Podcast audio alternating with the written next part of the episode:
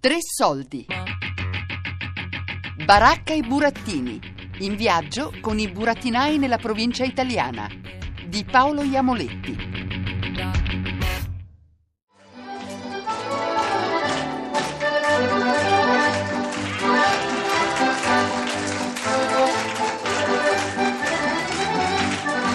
Teatro dei burattini è storicamente legato alla commedia dell'arte, di cui ha ripreso alcune maschere, come per esempio quella dell'Arlecchino. Nelle interpretazioni di personaggi a commedia dell'arte ognuno ne dà una propria interpretazione. Allora abbiamo l'Arlecchino che è il bambino eh, appena nato o comunque nell'età d'infanzia, è l'infanzia dell'uomo, quindi eh, un, è un uomo che non appunto alla scoperta del mondo, ingenuo, è, è candido, ecco, è candido, quindi tutto quello che gli si dice lui crede e non conosce il senso e l'uso degli oggetti, il valore delle cose. Brighelle invece è la, la giovinezza, l'adolescenza e quindi questo senso di onnipotenza, eh, eh, la voglia di conquistare il mondo, di dominarlo, di, eh, di arrivare dappertutto e mh, mm, non, ha, non, ha, limiti. Quindi qualsiasi cosa si, si, trovi davanti a sé come ostacolo, lui lo abbatte senza remore morali né altro. E poi c'è l'età eh, adulta, o più che altro la vecchiaia, rappresentata da Balanzone e, e da, da, Pantalone, quindi Balanzone, quell'adulto godereccio che gli piace mangiare e conviviare, e invece Pantalone che è preso invece sempre costantemente da, da, dal lavoro, dagli interessi e anche da interessi bassi, però si innamora ma non può praticare perché l'età non glielo permette più. E quindi questa può essere un'interpretazione. L'altra interpretazione è quella sociale, è proprio, è vero, Brighella è il primo inurbato, è il primo inurbato e quindi è il, l'ex sottoproletario che diventa proletario e poi tendenzialmente tende a diventare borghese. Quello che è avvenuto anche in questa nostra società, no? i nostri operai che avevano una cultura prima contadina, poi diventa una cultura operaia, eh, e poi eh, tendono tutti a avere la casa, cioè agli ideali borghesi e della morte sociale, perché ognuno pensa per sé. Ed è per questo motivo che Brighella diventa la spalla costante di Gioppino, perché la, la, dal punto di vista caratteriale è l'opposto di Gioppino. È per quello che Brighella lo troviamo sempre eh, o comunque spesso accanto a Gioppino.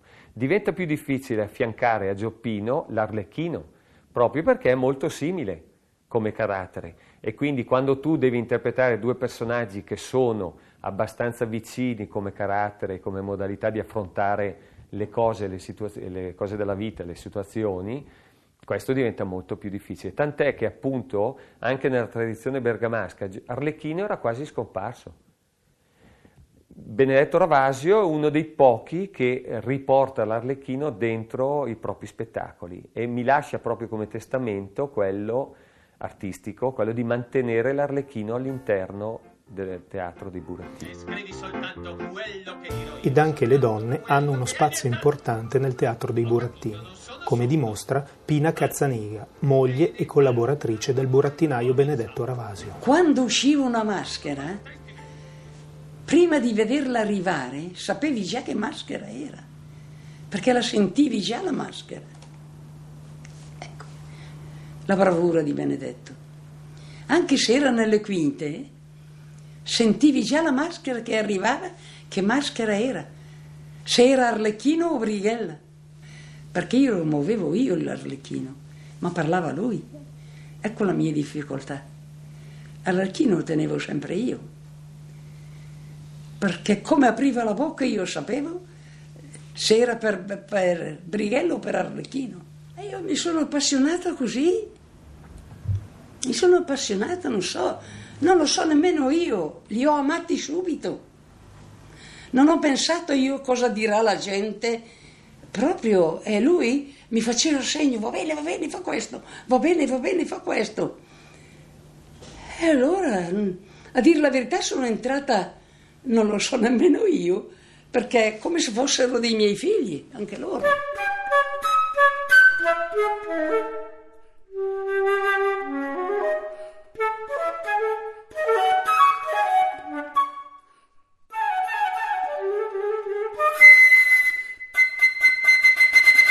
Ma il teatro dei burattini è davvero una forma di arte minore?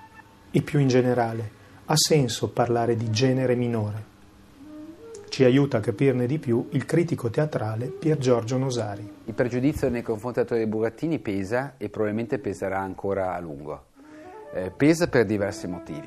Eh, intanto perché il teatro dei burattini è un teatro che non fa grandi soldi, cioè non fa grandi numeri, o meglio, fa grandi numeri ma che non vengono contabilizzati, nel senso che uno spettacolo di piazza può avere anche mille persone eh, e non è raro che le raggiunga, ma non fanno borderò, quindi non pesano sui conti finali della SIAE. Eh, in secondo luogo non muovono grandi risorse, in terzo luogo non hanno grandi istituzioni o grandi strutture stabili alle spalle e questo chiaramente li priva di, sì, delle possibilità anche tanto di farsi ascoltare. Poi i burattinai sono da soli, tendenzialmente sono dei solisti al massimo delle coppie e il tempo di curare anche un ufficio stampa, per esempio, eh, manca assolutamente. È un mestiere in cui le forme di raccordo professionale o associative sono sempre state piuttosto blande. Eh, detto questo, poi c'è un, un, antico pregiudizio verso tutto ciò che è popolare o basso ed è un pregiudizio che si sconta ancora adesso tranquillamente in Italia, c'è un pregiudizio accademico che tra l'altro investiva l'intero teatro e non semplicemente quello dei burattini, ma va da sé che se un certo tipo di teatro ancora oggi non riesce a essere del tutto considerato o accettato per quello che è e per la sua autonomia artistica e per la sua dignità culturale, a maggior ragione non lo può essere quella forma di teatro che occupa all'interno del sistema teatro i gradini più bassi. Eh, diciamo che paradossalmente forse da un certo punto di vista la situazione è anche peggiore adesso da un punto di vista teorico, perché il, il nuovo teatro degli anni 60-70 e la nuova critica che di conseguenza eh, prese piede eh, ebbe il merito di, abolire, di abbattere i muri, di abolire le distinzioni accademiche di convenzione, di genere. E quindi anche di eh, demolire, anzi di denunciare e poi di demolire quelle strutture gerarchiche e di pregiudizio che sottostavano al sistema dei generi e alla sua quindi eh, dire, graduatoria eh, gerarchica. Tuttavia, sost- eh, alla, diciamo, al crollo di quel vecchio sistema si è sostituito un generico tutto è teatro, tutto merita di essere considerato tale. Il risultato è che però si sono anche bandite le specificità di genere, così tante volte il teatro di figura non riesce neanche più ad essere riconosciuto come tale quando per esempio fa capolino in spettacoli o strutture più complesse. Per esempio nel teatro contemporaneo non è infrequente l'uso o la citazione di tecniche di figura, ma sono assolutamente pochi ormai anche le persone che se ne rendono conto o annettono ad esse una particolare importanza. E quindi per, per, per ritirare le fila di questo discorso, credo che ci sia ancora moltissima strada da questo punto di vista da fare. A volte il teatro dei burattini abbandona le strade e le piazze per essere accolto nei teatri.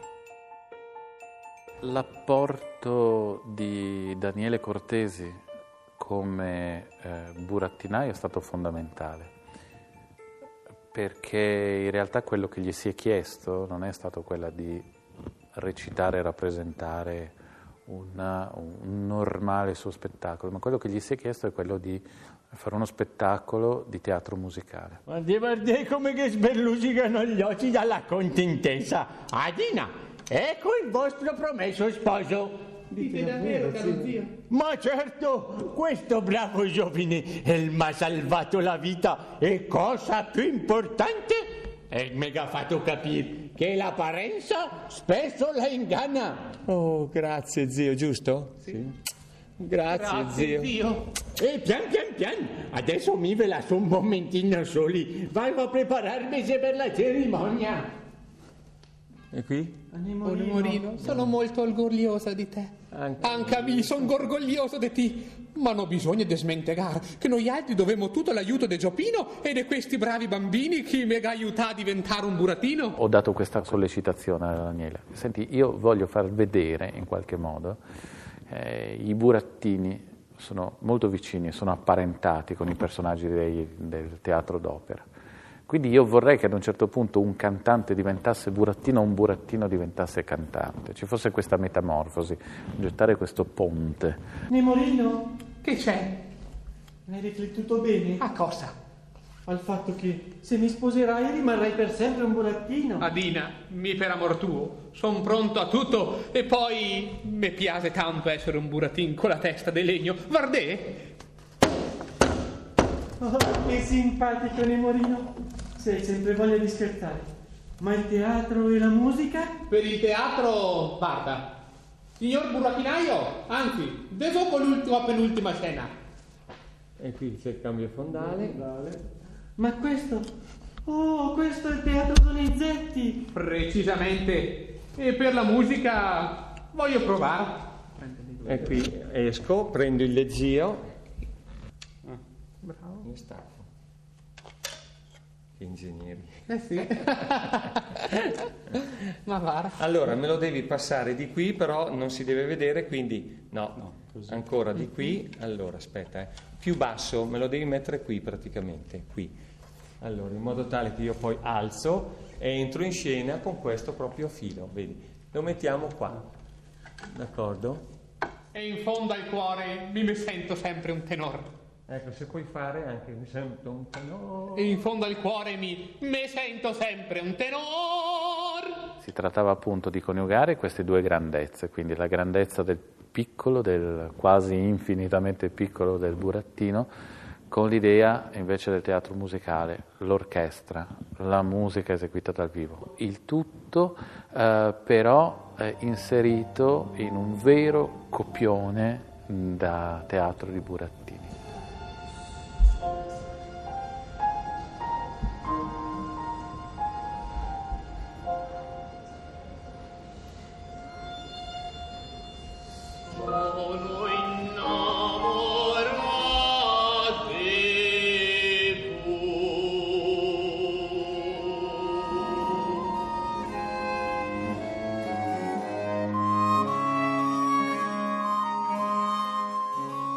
Baracca e burattini. In viaggio con i burattinai nella provincia italiana di Paolo Iamoletti.